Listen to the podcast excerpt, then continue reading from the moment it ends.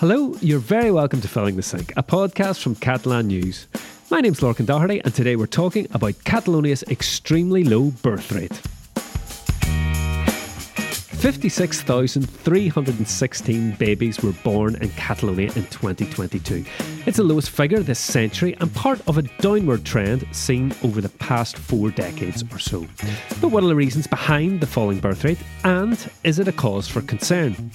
On this week's podcast, we've got analysis from Tony Lopez Gay at the Centre for Demographic Studies and with surveys showing that women are having less children on average than they'd like to, we speak to Dr. Ximena Justo at Barcelona IVF Clinic about fertility. I'm joined today by Emma Monrós and Cillian Shields. Hi, folks. Hey, Lorcan, how are you? Very well, thank you. Hi. Hi, Emma. I said there that last year there were just over 56,000 babies born here in Catalonia. It's actually the lowest number in 27 years, so since 1996. And it's part of a trend, isn't it? Yeah, it actually has been like the birth rate has been decreasing for the last 15 years, and the Catalan population therefore is getting older. Since 2008, the births in Catalonia have decreased continuously every year, and in fact, the peak in the last 30 years was in 2008, when there were 89,024 babies born. That year that you mentioned, I think, is very, very interesting. I mean, what happened in 2008? The first thing that comes to my mind immediately is the global financial crash that began then. So I think, like, that may well have had an impact on people's ideas or, or plans to either start their families or not. And the figures, I mean, we're looking at graphs as well, and it's really obvious when you see the picture in front of you. But obviously, we're on a podcast, so we, we can't show you the picture. But it's actually a really big difference between, uh, what, 56,000 this year compared to 89,000 in 2008. It's a massive difference. And uh, some interesting facts, Cillian, as well, if we just look at Barcelona. Yeah, so here in the Catalan capital, there were 11,295 babies born last year and that is the lowest value that we have that's stretching all the way back to 1900 but that's not counting 1939 and that's because of the Spanish Civil War obviously.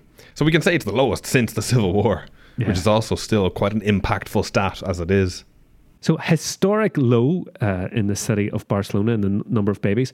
If we want to compare across uh, different countries then uh, we can look at the birth rate Emma which in Catalonia is 7.18 Yes, uh, that 7.18 stands for 7.18 children born per 1,000 inhabitants. Uh, in Spain, it's a little bit higher, just 7.2. But comparing it with other European countries, as you said, uh, we can look at Ireland, which is the highest in the European Union, with 11.5 babies per 1,000 inhabitants. In France, for example, it's 10.4, but other countries similar to Catalonia, it's Portugal with 7.8, and Italy, which is the lowest in Europe, is with 6.9. And Portugal and Italy are the last two that you just said there, which are very similar figures to, to Catalonia's. I find that really interesting in the sense that we're talking a lot about southern European countries here. When we take a look at the full list, uh, which we got from Statista, by the way, uh, the crude birth rate in Europe in 2022 by country, we can sort of see a bit of a north south continental divide here. So, as well as Portugal and Italy being quite low, Greece is also right down at the bottom as well with 7.4. But then conversely, we've got countries like Denmark up near the top with 10.9, uh, Iceland also 12.3. Well, what are the reasons behind the current low birth rate in Catalonia? To find out, we spoke to Tony Lopez Gay, a researcher at the Centre for Demographic Studies here in Barcelona. When it comes to the causes for such a low birth rate in 2022, Lopez Gay points to three reasons. The first one is that back in the 80s and the 90s, there were fewer children born as well that impacts directly on the amount of women that are potential mothers. And if that number decreases, it directly affects the number of children born. Per exemple, una dada, ara mateix, entre els 25 i els 40 anys, tenim un 7% menys de dones There are 7% fewer women here between the ages of 25 and 40 than there were five years ago. Therefore, it is normal that births are lower. There are fewer potential mothers, so there are fewer births. And this is something that's happening in Catalonia for a few years now, but also in Spain and other places in Europe. So, how much longer can we expect this decrease to continue? Well, in the 2000 there was an increase in the number of children born, so Lopez Gay says that in 10 or 15 years we can expect more children to be born again in Catalonia as the number of potential mothers increases. The second cause for the current demographic situation in Catalonia is the COVID-19 pandemic. Per altra banda, hem de pensar que, que encara els naixements del 2022 es conceben, la gran majoria, el 2021. On the other hand, we have to consider that births in 2022 were conceived, most of them in 2021, when there was still a lot of uncertainty about COVID. It's also important to note that in Catalonia, the decision to have children is usually not improvised, but normally planned. No? A casa nostra no són decisions improvisades, sinó que són decisions planificades. So in 2021, there was still a lot of uncertainty regarding vaccines, unemployment, and the economy. That could be a reason why a lot of people's plans to start a family were postponed. However, Lopez Gay points out that there is still research ongoing about the effects of COVID on the Catalan population, so there cannot be any final conclusions yet. For a long time, the foreign population had a significant impact on the increase of births, but right now those women are changing their tendencies. That would be the third cause of the current situation.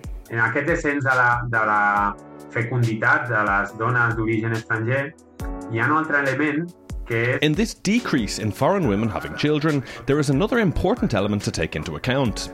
There are some areas, especially urban and central areas, where the profile of migrant women has changed. 10, 15, or 20 years ago, there was a profile of the population that registered and installed themselves here with the intention of staying here. But now, more and more, there is a profile of the foreign population, especially from Europe, that lives here for a while, but when they begin to think about having families, they go back to their country of origin. Therefore, there are many transitory stays in Catalonia. d'origen, no? retornen i fan el seu país d'origen, diguem-ne que serien passos per Catalunya molt més transitoris. That draws more attention in places like Barcelona, where most of the transitory population lives. So, now the question is Is there a risk for the Catalan population to sharply decrease in the years to come? Is this something that should be worrying? Antoni Lopez Gay says that there should be a shift of focus on that topic. Right now, the wish fertility is higher than the real fertility, which means that women would like to have around two children, according to data from the Spanish Statistic Institute. But there is a great difference between that number and the actual children women have, which is on average 1.17, the lowest in the last 30 years. On podríem trobar l'arrel d'aquest decalatge entre la desitjada i la real? Sobretot, What is the source of that difference between wished fertility and real fertility? Mostly material topics like work, and apart from increased expenses, other conditions like gaining financial independence and moving out of parents' homes. de la població, no? Although this is a situation that has been happening for a while now, it is one of the main reasons why Spain has one of the lowest birth rates in Europe compared to other countries in the north of Europe like Denmark, Sweden, or Holland. Lopez Gay says that there should not be a question of risk of the population or even to evaluate the success or the failure of a country based on this birth rate. Probablement l'èxit o el fracàs d'una societat és el benestar de la seva població, en la cohesió social d'aquella població. The success or failure of a society lies within the well being of its population, in the social cohesion, the equality and equity in such society. But a lot of times there is the temptation of understanding demographic growth as such, and for us population statisticians, it is usually measured by other indicators. en altres indicadors, com comentava, no?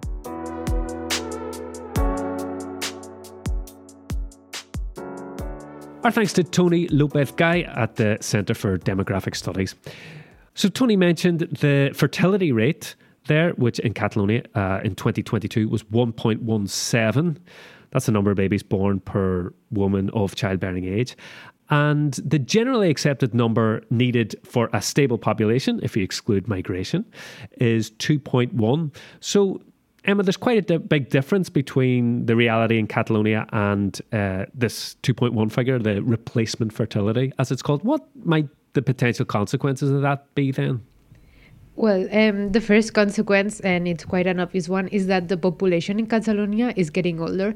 So the average age um, is getting higher. Right now in Catalonia, it's 43.4 years. And that is also emphasized not only by the lack of births, but also because life expectancy is getting higher. So life expectancy right now in Catalonia is over 82 years. So it it's all contributing to the fact that the population is getting older. And I suppose what that kind of means for a population which is aging is that in the next 10, 15 years, we're going to see the proportion of the population who are pensioners. That proportion is going to grow significantly in comparison with the proportion of the population who are of working age, who are, you know, contributing to the, the state's pension payment program. Some sectors, uh, mainly economic actors, the Chamber of Commerce, for example, they mention that pensions will only be viable if there's a massive kind of structural change to the whole plan. And what a lot of these economists are kind of advising for is that the retirement age be pushed up a little bit. Currently in Spain, it's 65, and a lot of people are arguing that this should be calculated again according to the current life expectancy, uh, which is obviously increasing, as you mentioned, Emma. But we should be careful as well, maybe because we've seen uh, those kind of plans happen in France over the past couple of months, and you know people are obviously not happy when there are ideas to increase the retirement age. So who knows what the response from society would be if, if such plans were unveiled here. Absolutely. Like, Catalonia, it might not be quite on France levels of uh, loving a good protest, but it's not far behind. So, yeah, we'll have to wait and see on that one there is some research from economists uh, that says that an aging population translates to less economic growth in a country. Emma, there's also the issue of depopulation in rural areas. Exactly, that's another interesting problem that would be related to, to the aging of the population because rural areas will eventually lose more population as roughly 80% of the population in Catalonia lives in 20% of the Catalan territory yeah, basically in Barcelona and the other big cities. Exactly. That's where pretty much everyone lives. Exactly. And just just another number, the fertility rate in the Pyrenees and is 0.98. So that's the lowest of anywhere in Catalonia, which just reinforces the idea of rural areas lacking population. So earlier we heard Tony Lopez Gay say that women in general were having less children than they said that they wanted to have. Uh, he gave some social reasons for that. But we thought we'd also chat to a fertility clinic because fertility treatment is becoming increasingly common. Emma, you went along to Barcelona IVF Clinic. Uh, you spoke to Dr. Ximena Justo and started off by asking, is it harder nowadays to get pregnant? Well, I guess that if we have to tackle that question, one of the first things that we have to think about is actually our biology. Humans, we are not so good at reproducing. If we compare ourselves with other species, um, we're not that efficient. And a main or key factor in, in relation to this is maternal age, basically. Another important aspect that we have seen in the statistics recently published is that the age at which women become mothers is increasing. Right now, the average age of women when they give birth is 32.6 years in Catalonia. Basically, we know that as age increases, our quality, the quality of our gametes, of our eggs, drops. And this is something that affects a lot of women at different ranges of age. It's not always the same age for each person. Each patient is, of course, different. But we know that in general, if we start trying to get pregnant at a later age, we will have less chances of having that pregnancy. So, this is one of the main reasons why our fertility is probably dropping. So, this is where fertility clinics like IVF come in. What is the real impact of clinics and fertility treatments on the number of babies born? Actually, there are some statistics regarding this topic. We can look at this from two different sides. On the one side, we know that infertility or low fertility impacts on about 20 25% of couples in general, of patients in general. So, this is a very important number in our society. And on the other side, we know that given statistics uh, published by the Spanish uh, Fertility Association in 2021, one out of 10 births in Spain were thanks to fertility treatments. So, this is also a very important number. We're talking about 10% of our births being thanks to fertility treatments and fertility clinics. So, what other work do they do in the lab and clinics? Well, we have, uh, let's say that in fertility treatments in general, in assisted reproduction, we have two big groups of treatments. One that we call low complexity, which is basically IUI, which is intrauterine insemination, which basically means leaving a sperm sample inside the uterus in order to achieve a natural uh, fertilization process. This is done in our ultrasound scan rooms. And then we have what we call higher complexity treatments, which is basically IVF. And this is what goes on, this is what happens here in the lab. We basically do what we call an egg pickup or egg collection, which is a small intervention where the woman gets her follicles collected, her eggs collected in the operation room. We get those eggs, we bring them to the lab with the sperm sample that can be from their partner or from a donor, and we do the in vitro fertilization process. Uh, we place a sperm cell inside an egg and this is what fertilization process actually consists of and then the embryos that are produced are left in the incubators and we do what we call embryo culture so the embryos are left inside our incubators for 5 days after which they are ready to be transferred to the womb and this we do it with a technique that we call embryo transfer so basically that's a little bit the summary of what we do here in our lab That was Dr. Ximena Justo at Barcelona IVF Clinic. Our thanks to her. And Emma, you sent us a funny little photo from the interview. Yes, so I had the pleasure of going into the lab at the clinic, and in order to get there, I had to wear um, some medical protection because obviously it's a sterile environment. And I had to put some like tissue socks that you usually wear when you go to labs and surgical rooms. And I also had to put those little socks to the camera tripod. So I thought that was that was cute. I've never experienced that. Yeah, you sent this photo, just the camera with three little socks on it. Yeah, definitely a, a first, I think. I've not seen that before. Um, and it's interesting that the lab is right beside the surgery as well. Yeah, exactly. It has to be right beside it because the less time that the eggs are outside of the body, the better to preserve it perfectly as if nothing had happened. And then the procedure can continue as they have planned. This podcast, we're focusing on the extremely low birth rate in Catalonia, but it's interesting actually, you know, seeing as we went along to this fertility clinic, uh, Barcelona actually, there's a real international dimension to fertility treatment in the city, Cillian. Yes, exactly. Barcelona is sort of becoming a bit of an international hub for this kind of treatment, actually. Um, there's one place, Fertilab Barcelona. They say that 70% of their patients who come to the clinic are from outside of Spain already, uh, with most representation coming from Italian or French patients. Uh, that same place, Fertilab, they've seen in the last two years, they've seen their business grow by 200%. So Barcelona is really, really becoming a like an international capital for this kind of treatment. And that kind of tallies with what you found out in your visit, Emma, as well. Yeah, um, I obviously going there and having the opportunity to speak with a doctor, I asked them, "Is this true? Something you see every day?" And they confirmed it. Um, Barcelona is a destination for people coming for this kind of treatment. Why is that, according to Dr. Justo? Uh, well, she mentioned a lot of reasons. The first one would be legislation. She says that here it's very well designed um, and establishes every parameter. So it gives a lot of safety to patients and professionals about what is established.